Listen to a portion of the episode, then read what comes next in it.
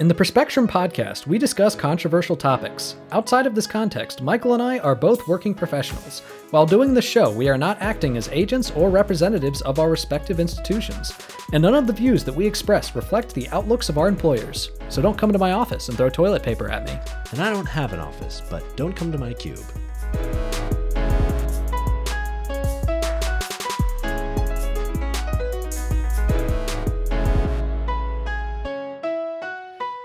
Welcome to the Perspectrum. I'm Nathan Seelove. And I'm Michael Bloom. And today we got some very important topics to talk about that will be difficult to talk about in some ways because it involves a lot of Insanity. crazy, Total yeah, craziness. crazy conspiracy insanity. Uh, we're going to talk about the RNC. Then we're going to talk about the QAnon conspiracy theory, which I've been thinking about us doing a segment about this for a while, but I've been Mm-hmm. hesitant to do it because I don't want to give them too much attention because they, They don't deserve it. Yeah, they don't deserve it. But at this point, a lot of their ideas are starting to become more mainstream, and I don't think we can ignore it any longer. Mm-hmm. Uh, and then we're going to finish by talking about the DNC. So hopefully it'll be on a slightly higher note that Yeah. we will be ending. Uh, but before we start that, uh, we do have a few housekeeping items. Yeah. So first of all, we are uh, in the past we've usually recorded on Mondays and then we put out the episode on Tuesday nights or Wednesday mornings. Um, because of Nathan's evening class schedule, um, teaching a couple classes in the evening, Monday, Tuesday, we're now going to be recording on Wednesday evenings and putting out the pod as fast as possible after that. That also means that it won't be quite as much of a let's talk about last week like it normally is. So we can actually talk a bit more about events this week because we'll be recording in the middle of the week. Yeah, it should be good. Um, an- another note is that uh, you will not be hearing from me this coming week or the week after because I will be on vacation. Um, so Nathan will be putting together some some dope episodes in the meantime. Yeah, and I'll I'll I'll I'll find some. Uh, uh, I I do have some potential guest co-hosts in mind to make sure there's still a nice lively conversation. So make sure to stay tuned for that. Yeah, absolutely. They're going to be great episodes. I'll be listening. Um, you know, in our little vacation house in Maine, so it'll be good. Yep. All right. So before we get started talking about the RNC, let's get let's get an update on the COVID numbers because I mean, considering what I've heard at the RNC, how brilliantly Trump has single-handedly just destroyed the coronavirus. Yeah. You know, they I mean, based on what they told me, he actually put on boxing gloves and he killed every single last COVID 19 virus. hmm Except for the I'm ones that assuming- he sent back to China, you know, because I'm assuming that that means that it's all over and we can stop quarantining and that you and I right now are actually talking in person. yeah, that, that, would are be. we are uh, we talking in person right No, now? that that would be a bad assumption. That would that would be a, a Oh, terrible leap. Yeah. But, but I've been but I've been watching the RNC. I what else could I possibly think? um, uh, to borrow from our RNC partners, um, fa- fake news. so, in the world at this point, we've got 24.3 million cases, which is a 10% increase over last week. We've hit 828,000 deaths worldwide, which is a 7% increase over last week.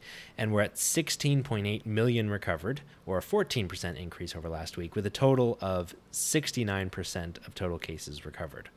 So you may notice, if you're paying close attention um, to our review of the numbers each week, that those are all actually worse than we've seen in like the past three weeks.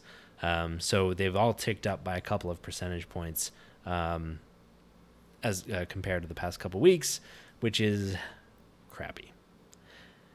On a slightly brighter note, in the US, things are actually starting to look the same, but when the world is going in a different direction, maybe we're doing a little bit better than our neighbors. Um, So we've hit 6 million cases at this point, which is a 7% increase over last week, which is pretty similar to the weeks before.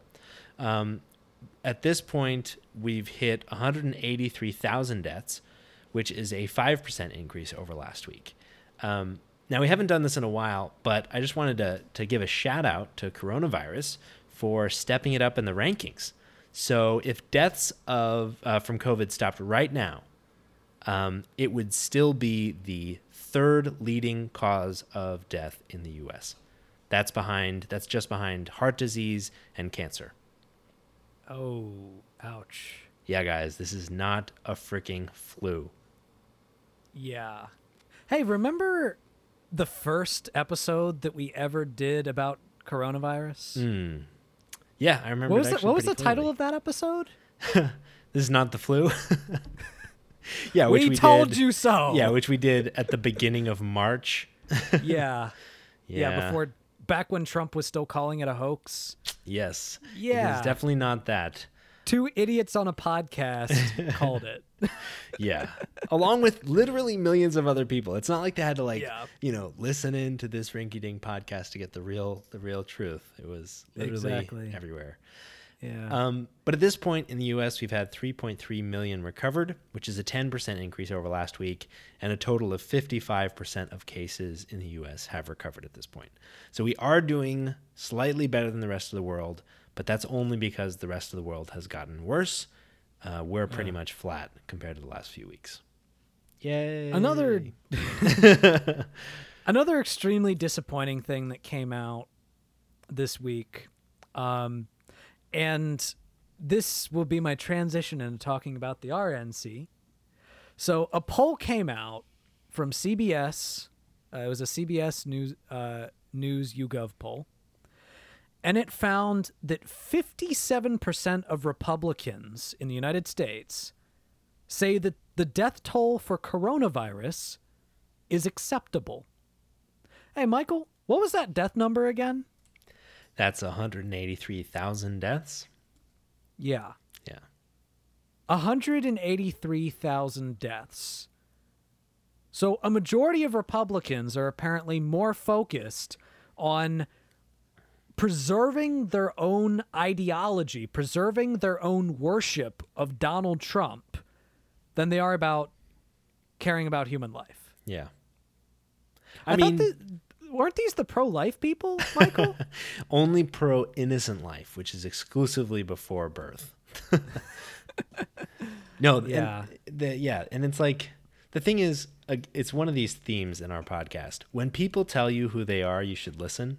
The fact that um, a lot of elected Republicans are against, you know, single payer and government supported healthcare programs and like trying to get as many people in on like healthcare as possible tells you that what they care about is, you know, these policies more than the lives of Americans because thousands of people die because they don't have access to health care. You know, there's unlike, you know, the the leading cause on that list is heart disease, which has like genetic components but is like strongly linked to the obesity crisis in the US. Like there are real things that we are neglecting as a nation that tell us that we care about life less than we should. and obesity is heavily linked to poverty because when you live in poverty, you have less of an access to nutritious food. And look, I think the biggest misconception about obesity is that it comes from gluttony Mm-hmm. rather than like malnutrition. Yeah. That's just that's just fact. Yeah. So programs that are dedicated to, to uh, fighting poverty are also connected to that. yeah. And re- and elected Republicans are against that. Mm-hmm.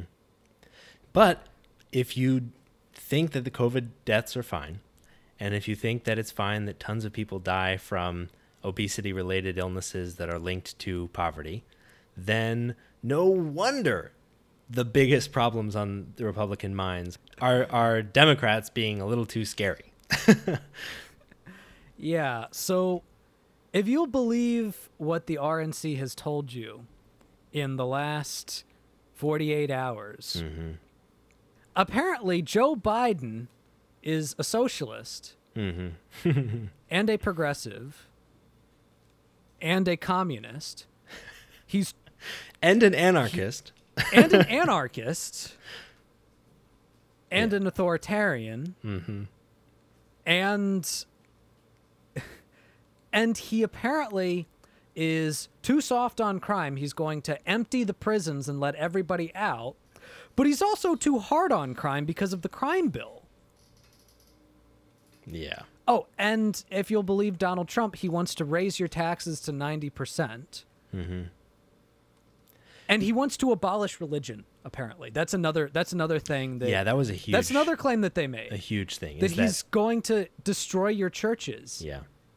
He's a Catholic. Yeah. I am actually secular. I am actually an atheist. And Mm-hmm. I don't even want to abolish religion. Totally. Yeah. Yeah, there were a few like really big themes that kind of stood out to me from a lot of the speeches. Um, and we'll talk about, you know, a lot of a number of the speeches in in more detail, but the things that stood out to me were kind of like um, a few major ones. First of all, that Trump is equivalent to American greatness. Like, if you believe America is good, then you have to vote for Trump. Um, the second thing, which I was surprised to hear, but in, in retrospect, I guess makes sense, was that a number of people mentioned Trump as like a good family man and like a great listener and just like an all around good guy. And I was I was like astounded to hear that in description of the man that we all know and despise. But if you think about what a typical, you know, convention might look like, there's a lot of that kind of praise. Yeah. And so it's like yeah. which leads me to kind of another theme. I feel like people wrote their speeches for like, you know, a few years ago or a few months ago before like everything in the world has changed. And so like, Yeah. you know, they they they slandered, you know, um, or they they tried to slander Biden by calling him all these names w- that really don't apply in any way. And it's like they wrote Yeah. their speech expecting a, like a Bernie candidate and just But even- substituted Biden instead. But even if it was Bernie, most Yeah. of it would still be totally Like, erroneous. BS. Yeah. I mean, first off, we've talked about on this podcast the difference between socialism and social democracy. Mm-hmm. Honestly, I mean, what they think socialism is is not even what socialism is, but No. like Bernie Sanders is not even a socialist. Yeah. In fact, he's not even a democratic socialist, or at least his policy platform is not one of democratic socialism. It's one of social democracy. Mm-hmm. So, like, I mean, at this point, if you think that Joe Biden is a progressive, you're misinformed. Yeah. If you think he's a socialist, you need to learn how to think critically. Yeah. If you think he's a communist, you're an idiot. Mm-hmm. And look, I understand that that is not a persuasive message, that that is not a persuasive way of appealing to people, of reaching out to people. But at this point, if you honestly, to your core, believe that Joe Biden is a communist, Yeah.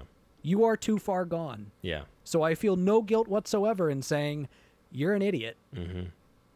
Yeah. Another thing that I noticed was that they they seemed to be trying to keep um, more moderate Republicans from defecting. Um, so like in uh, in Jim Jordan's speech, like uh, towards the beginning, um, he kind of lists out a list of like the enemies, right? Like he talks about Joe Biden and the Democrats and and specifically calls out the never Trumpers as like a group of of like bad people, um, as like traitors to Republicans, and and a lot of other Republicans kind of shied away from talking about Trump really much at all. Like they would usually mention like, and that's why we have to vote for Trump. Um, but but a number of them talked mostly about, you know, Republicans being the alternative to the evils of Democrats, and then Trump being the only Republican you can vote for. One of the biggest themes that I noticed was insert Joe Biden, insert AOC, Yeah. insert Nancy Pelosi, insert Democrats wants to destroy America. yes. And here's the thing about that. Anytime a person is making that argument, Mhm. whether they're on the left or the right, that my political opponent wants to destroy America, you can't trust them. Yeah. That's that's a complete weaselly straw man. Look, Mm-hmm.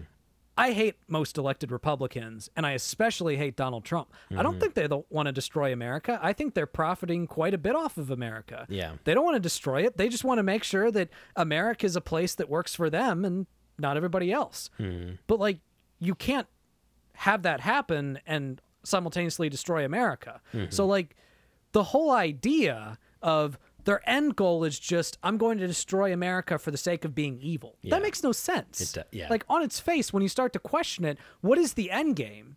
And if the end and if the the response is like, oh no, it's just because they're evil and they hate me. Mm-hmm. That's like again, that is the language of a cult. Yeah. Yeah, it's true. One one person, one speaker that I thought um, had a, a very good emotional appeal um, that kind of tied together those um, themes more effectively than others was actually um, Maximo Alvarez, who I think is the CEO of Sunrise Gasoline. So when you realize that he's like part of like fossil fuel industry, he loses a bit of credibility. But he talked a lot about like fleeing um, communism in Cuba. I did see that, yeah. And I thought like I thought his speech, which was fairly fact free, um, I will say, was but was like a good emotional appeal, and I should say an effective emotional appeal. Basically saying that he's heard these kinds of promises before, and trying to make the historic claim that these kinds of promises always lead to um, you know, economic strife, starvation, all that kind of stuff, and people just going for power. Um, So like it was it was interesting because I was conflicted. I was at at one time disagreeing with like everything he was saying, but he was really effective. I thought at at appealing to like my pathos. Comparing Castro to Biden Yeah. is just idiotic. It doesn't make any sense. Yeah. like the moderate democratic policies that he that Biden is fighting for is to the right of most European countries. I mean, Mm-hmm. Yeah. even if it was Bernie Sanders, like the same promises of Bernie Sanders have been implemented successfully in several countries that are not authoritarian. Yeah. The idea that um like tyranny is the inevitable result of these policies is pretty antiquated. Like that may have been true when what required uh, what was required to implement or attempt to implement these policies was a violent overthrow by, you know, a uh, populist type dictator. Um, but that's no longer the case. Like we have figured out how to make a lot of um, policies that work for the working class work throughout the world. And so, you know, the idea that in order to get food and health care to your average person, you need to have a violent revolution that uh, results in a totalitarian dictatorship is is just silly. Yeah. That only happens when people get super, super desperate. Yeah. You know, the type of revolution that they're afraid of, that happens when you have, say, a ruling class that refuses to give any ground legally. So people feel they have to take it Violently. by force. yeah. So interestingly enough, interestingly enough, the way you can save yourself from that is by electing someone who actually solves those problems Yeah. rather than continuing to exacerbate them with a system of unchecked capitalism that just leaves people behind. Yeah. Totally. Another another fun little highlight of the evening was uh, my favorite Florida fascist Matt Gaetz. um, Matt Gaetz had a very uh, just had a nice little appeal with some classic racism. um, first off, he hilariously uh, claimed that Joe Biden was going to be controlled by Alexandria Ocasio Cortez. Yeah, which is why she got 60 seconds to speak, right? Yeah, and he wa- and he, he compared the uh, the platform that Biden was putting forth uh, to a horror film. He said they'll disarm you, empty the prisons, lock you in your homes, and invite MS-13 to live next door. yeah. And the police aren't coming when you call in Democrat-run cities. They're already being defunded, Yeah. disbanded. Yeah. So, a lot of lot of things to unpack there. Yeah, I mean, Uh, to start off, the fear mongering. Yeah, the fear mongering. The classic Democrats are coming for your guns, which, Yeah. look, you can argue that Democrats do support an assault weapons ban, which is something that we've talked about on the podcast before, which I would argue against, but it's not that they're coming for all your guns. Mhm. And I'm pretty sure that Joe Biden does not support mandatory buyback. Mm-hmm. So so that's a straw man. Yeah. Uh, they'll empty the prisons. Again, you can't, in the same convention, criticize him for being the person who wrote the crime bill, which is a legitimate criticism, while also saying that he's going to empty the prisons. Yeah. He's not gonna empty the prisons. He's not going to empty the prisons. Yeah. He's going to, like, at most, he's going to let nine violent drug offenders Mhm. free Yeah. with policies that include re-entry programs and such. So that's so that's a straw man. Lock you in your homes. Huh. Interesting. Wasn't it isn't it Republicans that support the curfews that have been keeping people locked in their homes to protect them against primarily peaceful protests? So that so that's an interesting one. Uh, and invite MS-13 to live next door. So there's some, you know, fun little race baiting right yeah. there. Yeah. And then, of course, equating defunding the police to disbanding the police, which Biden doesn't even support defunding the police. Hmm. But defunding the police is not the same as disbanding the police. So, God, th- none of this is. Yeah. But but all of those themes were bells ringing throughout the whole convention. Like Yeah. the you know, the racial racial dog whistling, the fear mongering about them, you know, invading your neighborhoods and making you unsafe and you know, the the 911 going to voicemail and all of this stuff was was an appeal to say if you're not worried about socialism be worried about them like making you unsafe Yeah. And one thing that I noticed is uh, when there were people of color that were speaking, mm-hmm. they made sure to make that a part of their story, which, as someone who is a progressive, who does care about diversity and does care about the diversity of the American experience and making sure that people tell their stories and mm. tell talk about their experiences based on their identities that's something that i find very appealing and very powerful. But i thought that they were against identity politics. I thought that the whole like the whole message was that democrats were racist for bringing up race so that was confusing to me Yeah. Yeah. My some of my favorite parts were when they were trying to totally rewrite the COVID history. Just just lying. Yeah. Uh, especially especially uh, Junior out there on stage, uh, who is eerily like he moves very similarly to Trump. I don't think I've ever watched him give a speech. He looked was like- high. Well, yeah.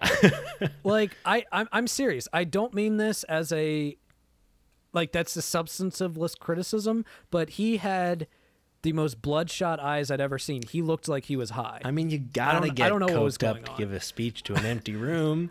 i don't i don't and know his what the li- girlfriend if it was both. the lighting. god his oh my god can we talk about guilfoyle for a yes, sec absolutely. okay so let me just let me just give some advice What so the heck? So I'm an instructor of public speaking. And one of the things that I tell my students is that you got to treat every speech like a conversation. And there are a lot of people that when they're speaking in front of a large crowd, they're very tempted to just start screaming all energetically. Yeah. And, look, sometimes it works. If you do it correctly, Yeah. sometimes it can work. Yeah. You know, sometimes you can turn it you can turn that energy into projection rather than just screaming talking at people. Adolf was So- was notoriously effective at those kinds of speeches. Yeah, yeah, yeah. Which, you know, no relation to what we're currently talking about. nope, totally. Or Just the people we're rhetorical. Yeah, just rhetorical. just a retort. um, but like, it really doesn't work when there isn't a crowd. yeah, like, it just looks weird yeah, and awkward. Yeah. If if you haven't watched this, definitely go watch it. It is one of the more awkward experiences. My mouth was literally hanging open the whole time, and and not only because of her delivery, but also because of a number of the things she said. But Yeah. it was like and and my favorite parts so periodically it's it, it looked like someone had told her that when you say things about trump make sure to smile because Yeah. she'll be like looking really mad and yelling and then start talking about Trump, and her her upper lip will like peel back over her teeth, and it's so clear that she's trying to smile, but it looks like she's just like grimacing and like exposing Yeah. her teeth, like yeah, like someone trying to like intimidate someone else. It was it was crazy. Yeah. The uh, the part Uh, the part that really irked me about her speech though, like that like first really got my attention. I mean, it was full of garbage. Um, but the the thing that really got me was at one point she said, "quote As a first generation American, I know how dangerous their socialist agenda is. My mother, Mercedes, was a special education teacher from Aguadilla, Puerto Rico. My father, also an immigrant, came to this nation in pursuit of the American dream." So she's specifically trying to call out the relationship between um, South and Central American countries by like she she very specifically like put a um, like Spanish accent on Aguadilla, Puerto Rico, and like is trying to connect Puerto Rico to South and Central American countries that have had problems with communism and socialism. The problem Puerto is Rico's part of the United States. Puerto Rico's part of the United States, exactly. Like, and has you- never had that. Has never had a like a violent socialist revolution. It it revolted against Spain in like the uh the 19th century. Like it she just I guess I, I guess she's banking on Americans to mistake Puerto Rico for Cuba. Literally, yes. She is just banking on people being just ignorant of geography and a bit racist. and the other the other funny part about that is that um so like yeah, Puerto Ricans are American citizens and her dad, you know, when when she references her mom being from Puerto Rico and her dad also being an immigrant, you might be thinking, oh, well, he's, you know, maybe she's trying to refer that he's an immigrant from, you know, uh, some disadvantaged country or something like that. Nope, he's Irish. and like, unless Also, it's the tyrant that has not had a communist revolution. yeah, exactly. So it's just, it was just total what the trash. hell is going on? I thought it was hilarious. this is a circus. It's a total mean, circus. look, I would say that Joe Biden is the luckiest man in the world. Yeah. the fact that this is the crap that he's running against. I would say that if it weren't for the fact that, I mean, the 2016 RNC was not much better. Mm-hmm. And we all know the tragic end of that story. Yeah, no kidding. So Yeah. I just, like, The other thing that I thought was like it kept striking me throughout the whole thing. Whenever I, I would hear people talk, they would be making these points that I thought for sure should end with, and that's why I'm voting for Biden. Even like the McCloskeys, who, who we'll talk about in a minute, said that Blank's vision for America is a country where you have opportunity to work hard and build the life you dream of with a job you love, with your children being educated in great schools in a community where your family can play in the backyard without fear. That's like, oh man, that is definitely the like the Biden platform in a lot of ways. Like good Yeah. education, uh, you know, good jobs, all of these things. Nope, apparently they think that that's what Trump is going to deliver on. one of the strategies I think that the Republican Party is using is Trump is embodying true fascism at Yeah. this point. yeah. He is gassing peaceful protesters so that he can do a photo op. He's sending uh, secret police into states in order to round up protesters indiscriminately. Yeah. I mean, he is constantly pathologically lying about every single possible thing. And on top of that, the RNC didn't even create a new platform. Yeah. Like their platform it originally was just going to be copy and pasted from 2016 and they would just write 2020 on it, which didn't really work because there was a lot of references to how the sitting president destroyed the economy and uh, embarrassed us around the world to So our allies. it would be a little too accurate. Yeah. yeah, exactly. Can't have that in the Republican National uh, platform. Yeah. Um, so they decided to just scrap that and the platform is just reelect Trump. So Think about we have yeah. yeah, so we have a party which has no actual platform. It their only platform is consolidating Mm-hmm. around a far right character. Yeah. If only there were some type of word that we could use to describe that. Hmm. F- f- f- fa- is it fast? Is it fastism? No, no, that's not it. No, that, that's not it.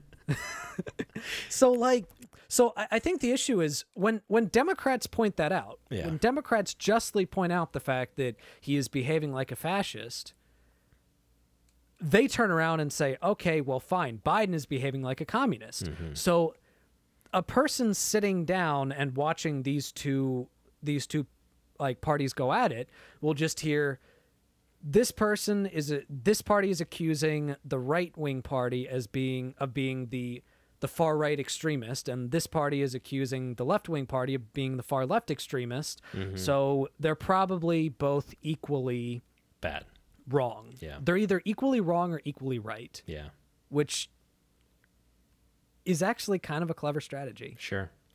Yeah. if I you're a terrible person think about the fact that one of the two major parties running to run this country for four years doesn't hasn't been able to put together a plan for for during a pandemic. Yeah for the like it could be as easy as like stop coronavirus recover our economy. Like it like you could probably just start with that and it would be okay. But like yeah they can't even get together or they refuse to get together or they don't think it's necessary to put together a plan for making our country better which is really scary it means that they either are so inept and such terrible mismanagers that they don't know what they want to do, they don't know what they should do, or they just don't think it's that important to make things better for us. Yeah. One of the best examples of projection, I think, came from uh, Ronna McDaniel, uh, who is currently helming the, the Republican National Committee, where she basically made the argument that the Democratic plat- the Democratic National Convention was not about policy substance. It was all, all about talking about how great Biden was, talking about how he was a nice guy. Mm-hmm. it's like, really? They actually have a platform. Yeah. You don't. Your platform is re-elect Donald Trump. Mm-hmm. so, as always, the opposite's completely true. And look, in a lot of ways, I was really annoyed by the DNC. In a lot of ways, I was disappointed and angry at several parts of it. And at one point, which I'm, you know, we'll talk more about this later, I started straight up thinking, God, why am I going to vote for these guys? Hmm. And then I started watching the RNC and I was like, oh, yeah, that's why. Hmm.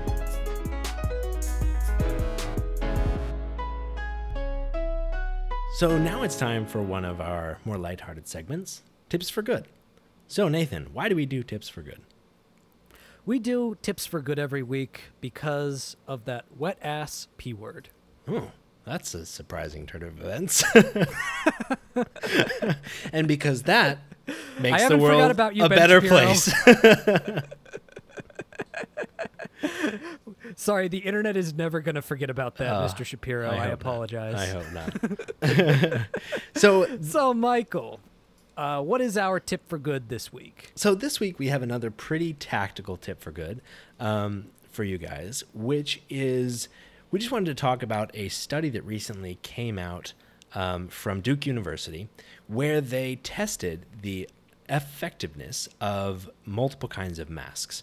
And so we wanted to just walk through quickly like the best masks to use and the worst masks to use, so you can make really good decisions about, um, you know, not only the, like deciding to wear a mask, but also what kind of mask you should wear. And so uh, to start off, we'll just list like the few best masks. So one is the number one um, best retainer of your germs is a fitted N95 mask with no exhalation valve. But we are not saying that you should go buy these these are the kinds of masks that are used by healthcare workers because they are so effective. Um, so leave those for them. Um, but the second most effective is a three layer surgical mask. And these are, you know, while they are used by healthcare workers and they are used in surgery, um, they are also pretty widely available. So if you do find some, go ahead and pick some up. Um, the next is a cotton polypropylene cotton mask. Um, next is a two layer polypropylene mask. And uh, next down on the list is a two layer cotton pleated style mask. So, all masks that you would probably have to buy and pick up at a store. Um, so, you know, don't hoard them and make sure to like take good care of them so you don't have to buy a bunch. But those are the best masks to use. And where where can we find this resource? You can find this resource actually pretty much all over the internet. If you just search um, mask effectiveness study, it is everywhere. It's it's and it's from Duke University. So make sure cool. to look for that one. And just so you know, the three worst masks to use are a gaiter type neck fleece. So if you are a skier or you know have your winter gear um, or even like a runner or something like that, this type of mask um, can actually cause your um, you know breath to break up into even smaller droplets and it can actually be worse. Um, next on the list is a double layer bandana and worst mask is a knitted mask. No surprise there. It's literally all holes yeah yeah and that's tips for good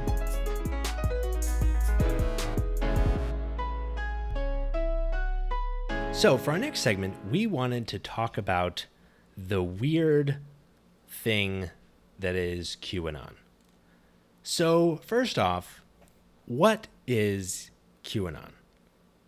And why is it important? Yeah. So, one one thing that I do want to start with is if you have been noticing a lot of your friends posting about uh, sex trafficking randomly out of nowhere, and about how it's really bad and we should fight against it. Mm-hmm. This might help to explain why that is going on. Yeah. Which, like, everybody is against sex trafficking yeah. except yeah. sex traffickers. and it is a legitimate problem, and there are legitimate solutions to discuss, which I'm sure that at some point Michael and I can will you know probably do a segment about, mm-hmm. which we discuss some of the solutions to uh, sex trafficking and you know uh, pedophilia and all that mm-hmm. in uh, in the United States, but but that's not really what they're talking about. No, no, they're not. they're, they're not really talking not about talking about they're that. Just, like they're not even talking about real problems, and that's and that's the real source of all this stuff. So so QAnon is kind of part movement, part online cult, part conspiracy theory. In fact, all conspiracy theory, but it has gotten a lot of traction and it kind of started back in 2017 and it kind of grew out of the you know some fertile ground within some conservative conspiracy theories and started by referencing um, some comments that trump made actually. So so during a photo op before this military dinner um, he said that the dinner was quote maybe the calm before the storm. And when asked what storm he responded you'll find out. And since then, the term the storm is now used in QAnon circles as a euphemism to mean basically all of the chaos that surrounds Trump that is actually a, you know, incredible, complex master plan um, that is predicting the arrest of like 100,000 high level, powerful people in government and entertainment which never happened and will never happen. Yeah. You yeah. know what that you know what that kind of reminds me of? That reminds me of that scene in Life of Brian hmm. where he drops his sandal and like all of his followers are like, "It is a sign. Yes. It is a sign. We must follow the sandal." No, and that is that is so accurate, which is why one of the reasons why I kind of referred to it as a cult. It because it really is in a lot of ways. Um, so it was kicked off by someone claiming to be a high level government informant on 4chan with a screen name Q, which uh, Because if you're if, if you're a high level government Yeah. informant, the place that you go to leak your information, I mean, obviously yeah, it's 4chan. 4chan, yeah, totally. Online message board. yeah. yeah, there's there's an article about me on 4chan Really? about about my autism YouTube channel That's- on 4chan. That's pretty cool. so it, it's not it's not don't don't go to it. Did they claim that you were a sex trafficker? no no no no no they claimed I was a fake autistic. oh, that's Yeah. not cool. Yeah, no, it was terrible. I had uh, I I had some yeah yeah you know just just some casual death threats. You know some casual you know we should exterminate this guy. It's like it's like he either he's not autistic or he is. Therefore we should kill him. You know. I remember I remember some of that pushback. I didn't realize it was on 4chan, but I saw a Oh, bunch yeah, it was of on that 4chan. on your YouTube Yeah. channel um, when you initially came out uh, with a video about being kicked out of a hookah bar. Yeah. And I was yeah. it was like my first exposure to the dregs of trolls on the internet and I was Oh, yeah. totally blown Oh, yeah. away. yeah. Um, but Part but of the reason why I wasn't that nervous about starting a podcast. is, like, yeah. I mean, what are they once going to you do? got literal Nazis giving you death threats, Yeah. like I mean, Yeah, and and 4chan me, is bro. full of that. Like 4chan Yeah. is the uh it's the you know box of dirt in the back of a closet growing mushrooms. yeah. And it turns out it, it seems like QAnon might have been too extreme for 4chan, so they moved to 8chan, Mm-hmm. Yeah. which is like 4chan except worse. yeah, twice as bad. yeah. yeah. Um but it but it started to give you kind of a little bit of a taste of what like what people are making out of nothing here. It started on like the first tweet or the first post ever by um, QAnon was on October 28th, and uh, it posted HRC, referring to Hillary Rodham Clinton, extradition already in motion, effective yesterday, with several countries in case of cross-border run. Passport approved to be flagged, effective 10:30 at 12:01 a.m. Expect massive riots organized in defiance and others fleeing the U.S. to occur. USMs, I think that refers to military, uh, will conduct the operation while NG navigated. Proof check, colon. Locate a, a NG member and ask if activated for duty 1030 across most major cities. It's like the That's scary. it's like exactly it's the perfect combination of like nonsense and confidence that's like yeah. you know and Yeah. and it's full of so much ambiguity that you can Yeah. make like anything out But it's of it really but it's really clear that what they're saying is Hillary Clinton is going to get arrested. yes Which that didn't happen. yeah So yeah the prob the thing about conspiracy theories is that when you have people that become true believers, it really does get to the point where even if a prediction does not come true, mm-hmm. they find some way to rationalize it. yeah It becomes a part of your identity because you're just absorbed into this rabbit hole to the point where it becomes a part of your identity. And we've talked a little bit about identity and ideology in the past, where once you have absorbed an ideology into your identity, it becomes so difficult to think critically about it. Mm-hmm. Because if you think critically about it, if you think that you might be wrong, you're basically getting yourself to the point where you're saying that you're wrong yeah you know, as in you as a person. There is something morally terrible about who you are. Yeah. And the thing is that like most the power of conspiracy theories partially is in their ability to make sense out of nothing. You know, Yeah. like that is the power of a lot of give- made up things. Or to give reason or Yeah. order to a disorderly world. Yes. One of the biggest things that I read while researching this is that the big exacerbation of the QAnon conspiracy theory has been coronavirus, which you know you might think like what the hell? Like Mm-hmm. Yeah. how like what does coronavirus have to do with child sex trafficking? Mm-hmm. And you know the answer is of course it has nothing to do with that, but the thing is when people are in some type of terrible situation, when people are in desperate times, Mm-hmm. they find things to cling to. Yeah. So it creates this ripe place for conspiracy theories. So part of the conspiracy theory behind uh, QAnon in association with coronavirus is basically that coronavirus is just a distraction Yes. from what's really going on, Yeah. which is all of these high ranking Democrats and Hollywood officials that are involved in a global sex trafficking ring. Yeah, and it it it enables people that are feeling insecure and feeling scared to believe that Trump has everything under control. Because the main tenet is that um, Trump is playing, you know, three, you know, three uh, dimensional chess on steroids, and is like it, totally in control of everything, literally everything, not just like the things that he actually has influence over all the time. One one of the major like beliefs is that there's never been chaos in Trump's White House, and that Yeah. it's just it's all just a cover to enable Trump and previously in in collaboration with Robert Mueller apparently uh, to expose thousands of pedophiles hidden in plain sight, including Bill and Hillary Clinton, Barack Obama, Tom Hanks, and Chrissy Teigen, and that they'll soon be And- under arrest. and Pope Francis apparently. Yeah. Pope well, Fran- they that you might that actually Pope- be able to believe. Well, but here's the thing though. Th- this is the confusing part. So Pope Francis actually in 2019 um he actually uh, launched an, an initiative to end top secret status for sexual abuse cases. Yeah. in order to create more transparency within the Catholic Church. So the guy that they're accusing of covering up a massive sex trafficking ring mm-hmm.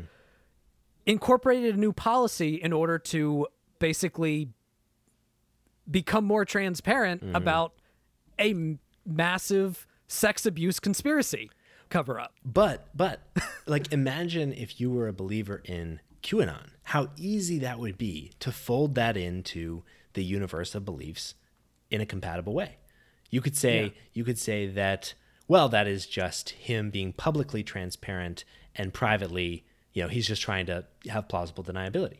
You could say that he only did that because Trump pressured him to do that because he's been so effective and so he needs to save face.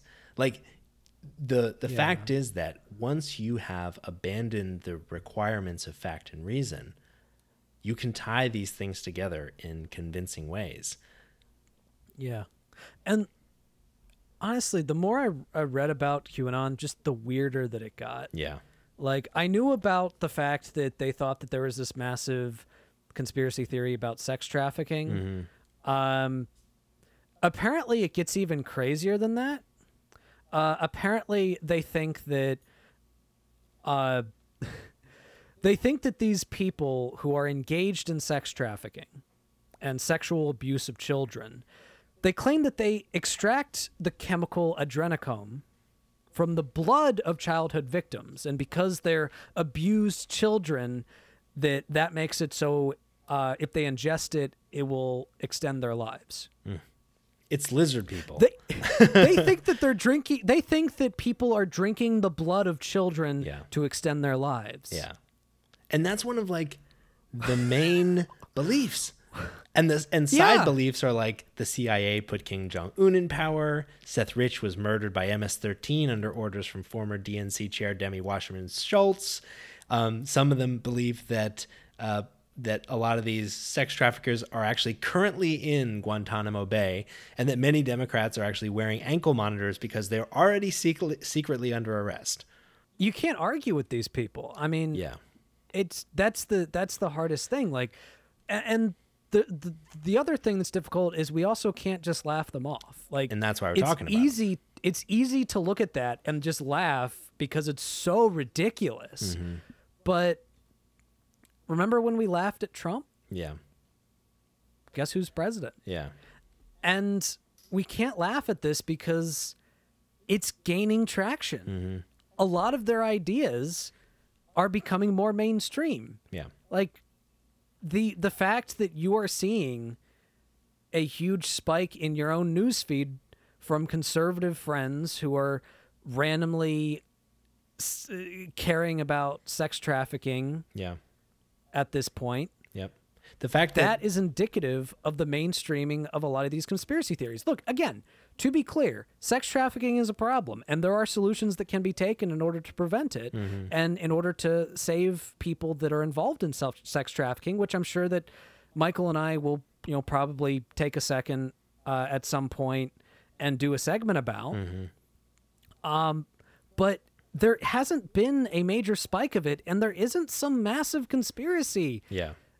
about like that goes to the highest echelons of the government. There's mm-hmm. just there's no evidence about that. And the thing about major government conspiracy theories or major government conspiracies is you can actually you can actually judge the viability of a conspiracy theory based on past conspiracy theories that have been uncovered. Mm-hmm. Because there there's a certain phenomenon in which the more people that are involved in a conspiracy theory, the less time it takes for the conspiracy theory or for the conspiracy to be come to, to become public, to become proven. Because obviously there have been governmental conspiracies in the past that have been proven. Yeah. I mean, you know, the the Bay of Pigs, I mean, Watergate. to yeah, Watergate, the Tuskegee experiments, you know, Yeah, sure. um, there have been actual conspiracies that the government has carried out. That's that's just true. But the fact that we uncovered those, we can use that as an area of study, as a as a data point, mm-hmm. in order to look at how plausible other conspiracy theories might be yeah. and how long it might take for a conspiracy to stay secret based on the number of people that you claim is involved. Yeah. The way they talk about it is it's this global conspiracy that like everyone's involved that all all these Democrats are involved in. Yeah. It would have come out at this point. Like Yeah. if it were then it would have come out. Yeah. And it's not again, it's not like this is all sourced from someone like putting together really compelling thoughts and arguments and publishing them online. This is from someone you know, posting almost gibberish who is like anonymous and you know is uh as as like no reason to be found credible, but has somehow tapped into this willingness, this openness to, you know, deep state conspiracies. I mean, another one of his posts, just I'll read like just three lines. Mockingbird. HRC detained, not arrested yet. Where is Huma? Follow Huma. This has nothing to do with Russia yet. Why does POTUS surround himself with generals? What is military intelligence? Why do we go around the three letter agencies? What Supreme Court case allows for the U.S. and MI and congressional assembled or approval agencies? What? Which by the way, she wasn't arrested, so no, again, again. it's just a lie. And, in- and and the reason why you should be worried about this is they are actually trying to gain more power. They are actually trying to um, trying to become a mainstream force. yeah. In fact, as it stands, uh, there are 77 candidates for congressional seats who have indicated support for QAnon hmm and at least one of them, which is uh, uh, from Georgia, and her name is Marjorie Taylor Greene, is very likely going to Congress because Yeah. she won her primary in a deeply red district. Mhm. And this is a woman who has, you know, who's blatantly racist and believes the craziest conspiracy theories Yeah. imaginable. you know, she she she's a QAnon supporter. She has claimed that the election of Rashida Tlaib and Ilhan Omar is evidence of uh, Islamic takeover Mhm. of the United States. Um, she has compared Black Lives Matter to Nazis and the Ku Klux Klan. Mhm. Um, she has made the claim that George Soros was like coordinating with Nazis, Yeah. which he's Jewish. Yeah. yeah. She said, quote, QAnon that uh, that QAnon was, quote, a once in a lifetime opportunity to take this global cabal of Satan worshipping pedophiles out. That is all in. And the scariest part is when Trump was asked to debunk this, to debunk QAnon, when he was given an opportunity to debunk QAnon, he said, quote, if I can help save the world from problems, I'm willing to do it. I'm willing to put myself out there. We're saving the world from a radical left philosophy that will destroy this country, and when the country is gone, the rest of the world will follow.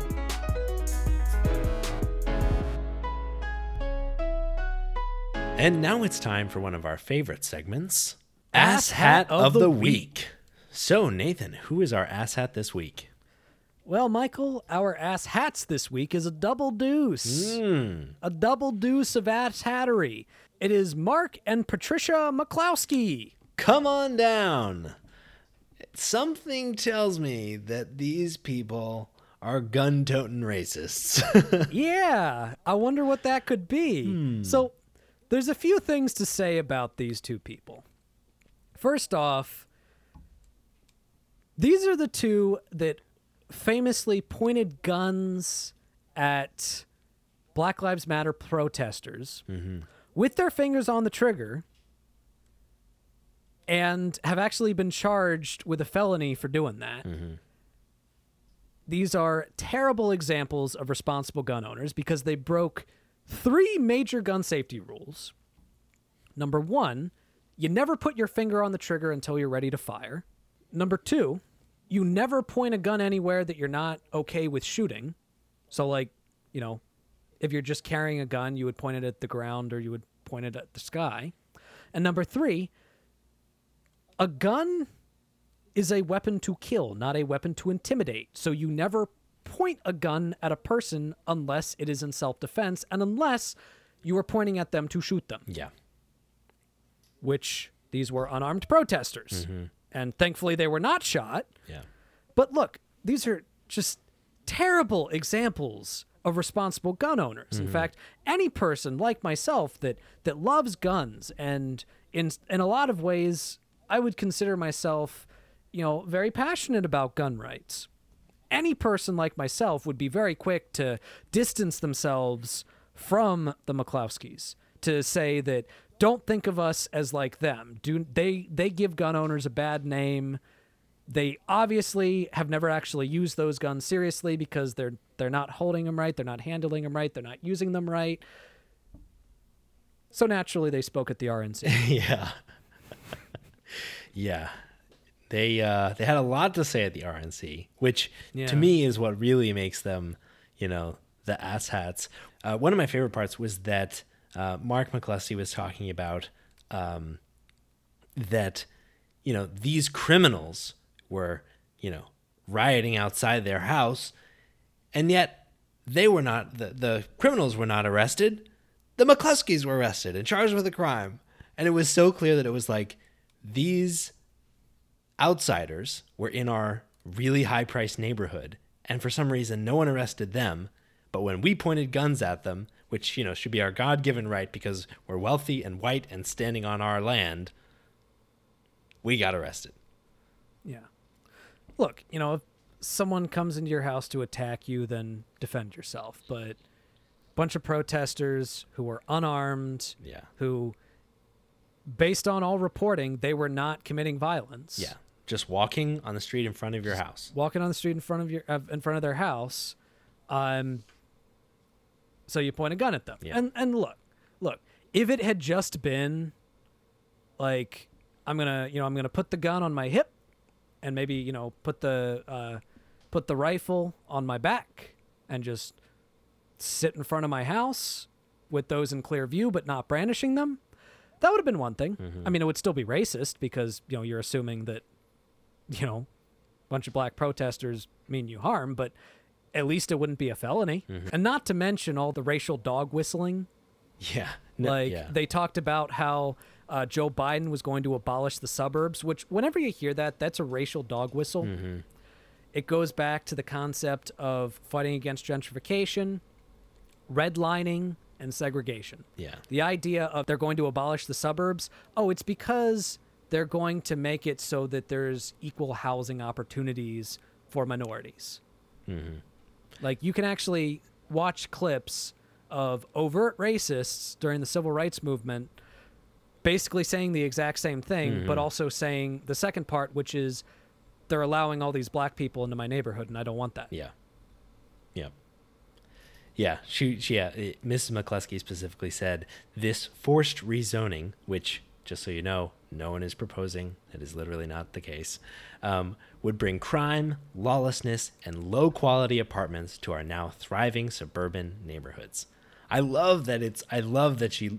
It's it's. What's funny to me is how much they are actually connecting the dots, but refusing to see the picture.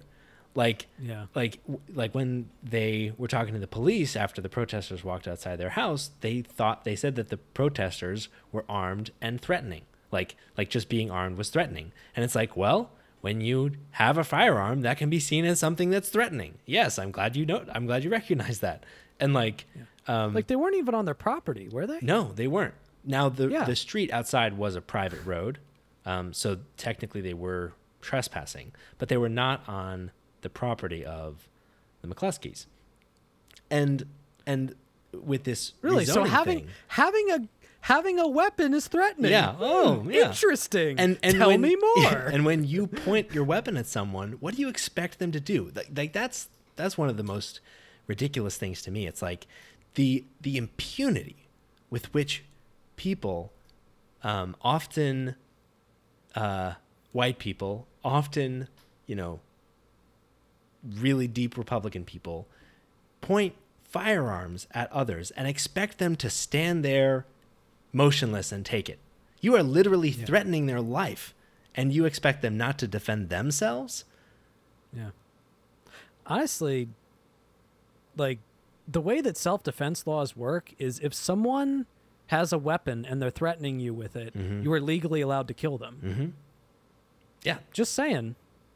yeah, exactly. So, with that, congratulations to the McCloskeys for being our ass hats, of, the, week.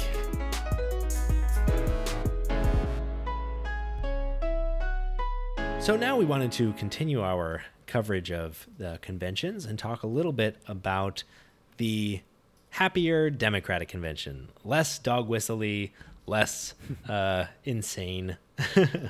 Yeah. Yeah, still still some platitudes and cliches, but that's to Mm-hmm. be expected. Yeah, exactly. Um, so, so there were a few themes. So where we talked about, you know, Trump's themes or the Republicans' themes being like Trump is great, Biden is evil and dangerous and communist. Um, the themes in the DNC were kind of more typical liberal themes, like you know, focusing on having a nice wide tent with a lot of unity, not too surprising from Joe Biden, um, and emphasis on Biden as being you know the person that can bring the country together and beat Trump and stop him from kind of tearing it apart.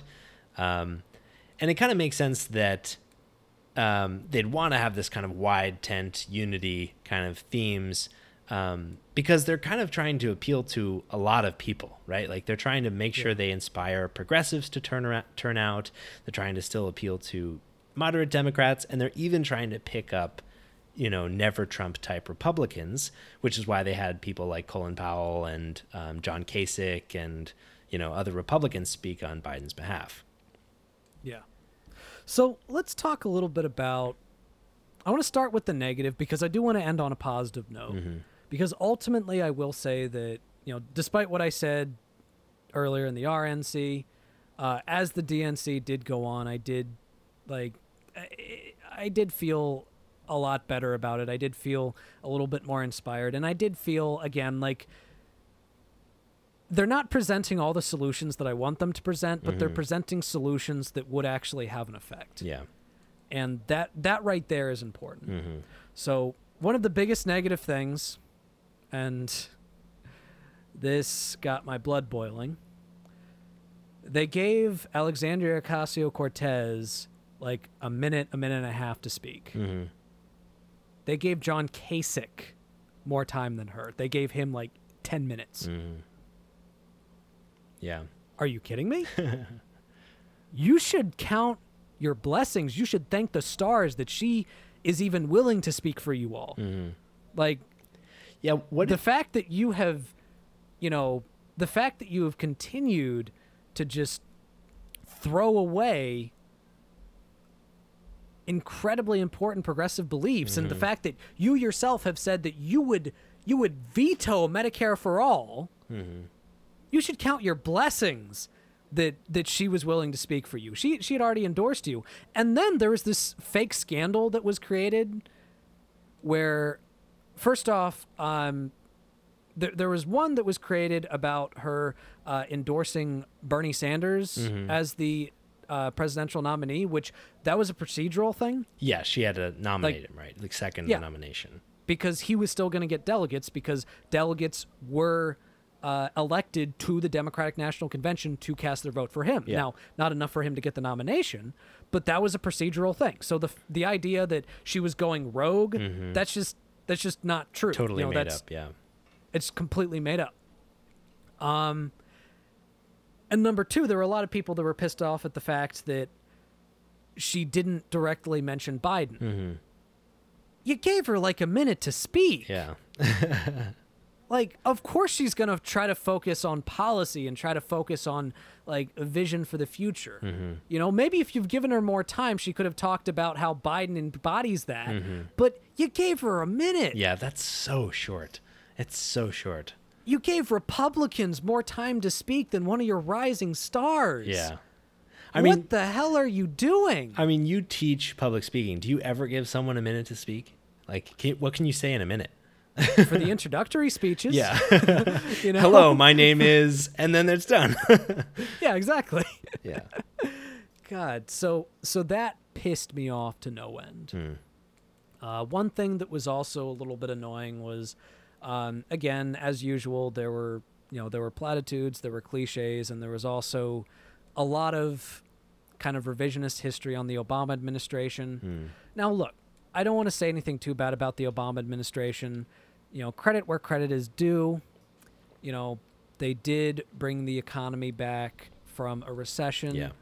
Um, and they did pass the Affordable Care Act, Yep, which huge. even though I have a lot of criticisms of the Affordable Care Act, and in a lot of ways I think that politically they could have gotten a lot more, Mm. and that in a lot of ways that shifted the Overton window to the right, Mhm. it still was a massive benefit. Yeah. Yeah, and they Um, helped but shift the did- window on LGBTQ issues. You know, they got the Yeah. Iran Iran deal um, in place, which again, all of these things are kind of a classic um, example of like they did what they could with what they had at the time. We'd want to obviously go way further today, but which is why it's important not to just elide over that history. Yeah, and also it's an, it is important to mention that I so I, I do reject the notion that Obama is the reason why we got Trump. Mm-hmm. But what I do agree with is that the conditions that were in the country during the Obama administration, which you know Mhm. weren't all his fault. A lot Oh, of them were things that had been building up for a long time, like stagnant wages, living paycheck to paycheck, uh, massive income and wealth disparity. The fact that those were still a problem under a major problem under Barack Obama, Mhm. that's a part of what led to Donald Trump Yeah. And it felt like they were ignoring that. Now, one one thing I will say though is that that's a criticism that I had during the primary, Mm-hmm. and it does seem that Joe Biden did hear that criticism, Mm-hmm. and he did reflect that in his own speech. Yeah. which I appreciated. He did he did make it a make it a uh, make a point to say that we can't just go back to the way things were under Obama. We have to push forward. And that was really refreshing to hear Yeah. because it it was a little bit of a shift from his whole uh, primary argument of let's go back to the way things were under Obama. Yeah, sure. Yeah, that makes sense. One of the things that I thought was wait, did you have anything else negative to say? Oh, go go ahead. Go ahead. Okay. One of the things that I was kind of um, surprised by was the amount of time that they spent talking about just making a plan to vote, which like I I thought was really surprising and and made me pretty worried because like you're dedicating, you know, really important minutes just to trying to get people to work around the other party's efforts to disenfranchise and suppress voters. So, like Harris talked about it, Obama, Obama talked about it. Um, it was huge, and it was like, yeah, you can text the word "vote" to three zero three three zero and get like, you know, a plan and reminders and stuff like that, because they seem really worried that um, you know, Trump's tactics to suppress the vote and, and undermine it are going to be a, a key problem. So the fact that that made it onto their list of key topics to talk about is really worrying to me. Yeah. And the last negative that I will say, because I, I do want to I do want to talk about some positive, is I do feel like there was a large amount of ignoring the elephant in the room, which is Mm. the sexual assault allegation. Yeah. There was a major segment that talked about his work on the Violence Against Women Act, which Mhm. is important. Mhm. Don't get me wrong, is absolutely important. And there were a lot of uh, sexual assault victims, sexual assault survivors, um, anti sexual assault advocates that spoke on behalf of him. Yeah. Not an accident. And yeah, not on accident. And I just felt like like while I was watching I was like, okay, what you're saying is good. What you are discussing policy wise for, you know, the Violence Against Women Act and, you know, other policies that Joe Biden is advocating for right now, that's good. Mhm. But you're just pretending like this isn't there. Mhm. And it just it feels so dishonest to me. Mhm. I mean, I don't know I don't know how you address that. I don't know what don't they know could either. have done differently Sure. but it was it was something that was in my mind while I was watching it, and it felt I don't know it it it kind Yeah. of left a bad taste in my mouth. Yeah, yeah. It's like they're so clearly addressing it without saying it. It's like someone Yeah. trying to like scoot around the issue, which like Yeah.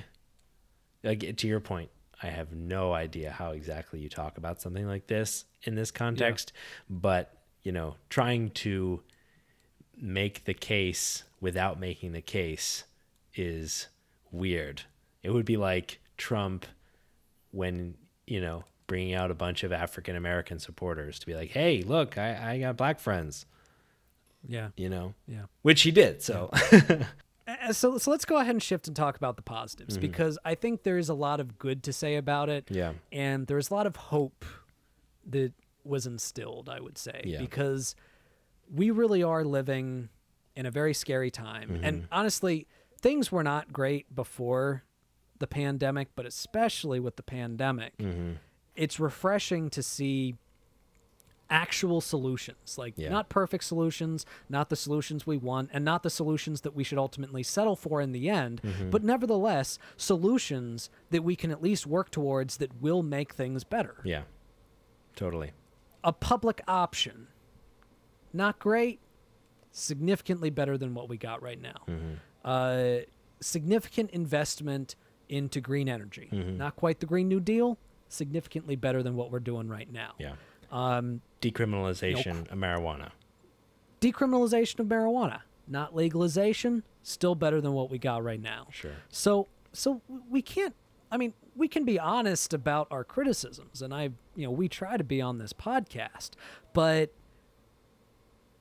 there's a lot of good to say and there's a lot of good that can come Mm-hmm. from a Joe Biden presidency for for the country as a whole and I really did feel like it was a lot more policy focused now Yeah.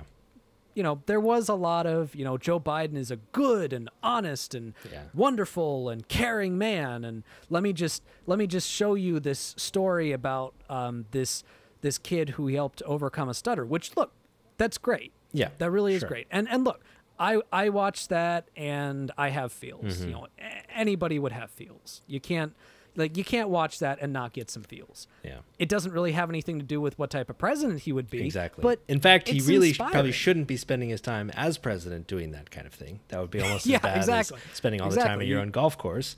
But yeah, you know, you're you're the president. You're not a speech therapist. Yeah. But but again, I'm not trying to criticize. Yeah. That like that's not a criticism. That's we want a that is compassionate the person type of there. we do want a compassionate person. The fact that the president currently has clearly no ability to feel empathy. Mm-hmm.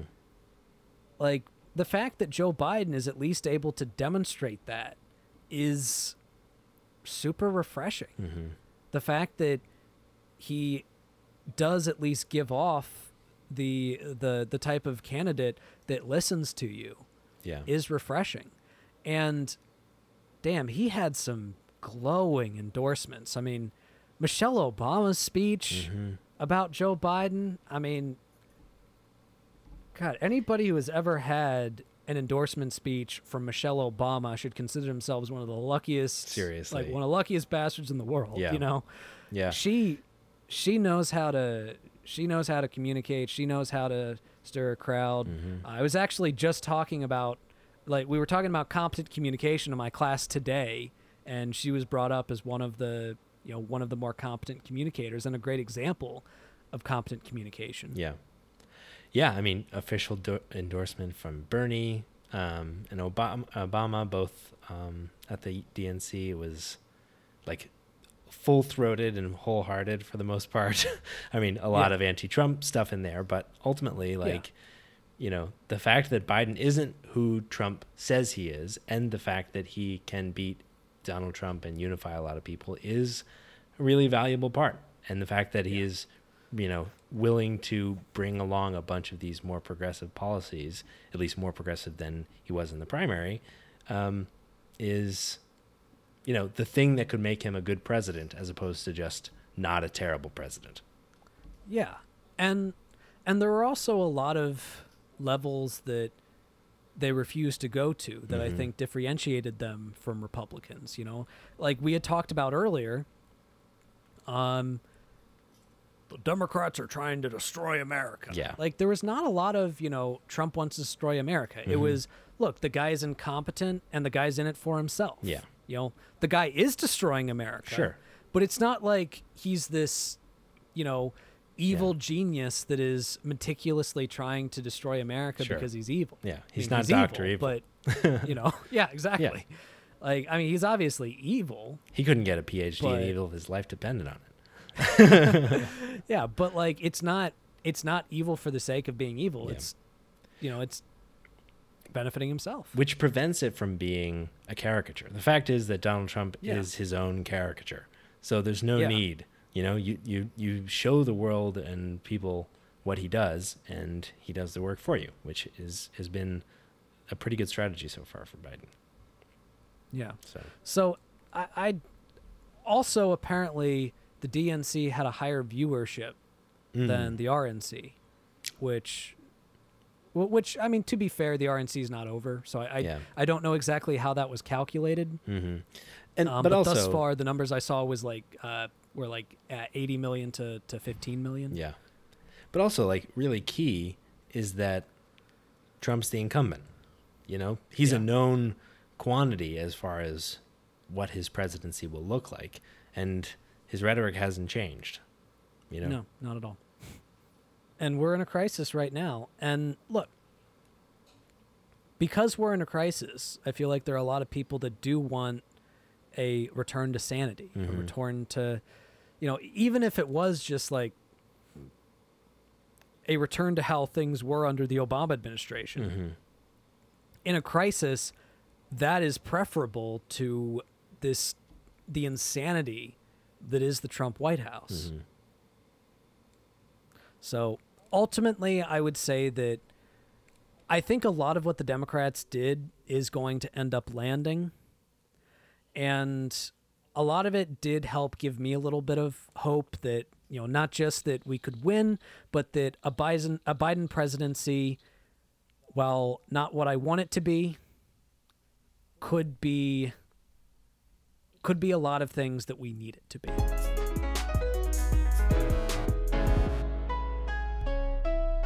And with that, we will finish up our episode by talking about our highlights. So, Nathan, what's your highlight this week?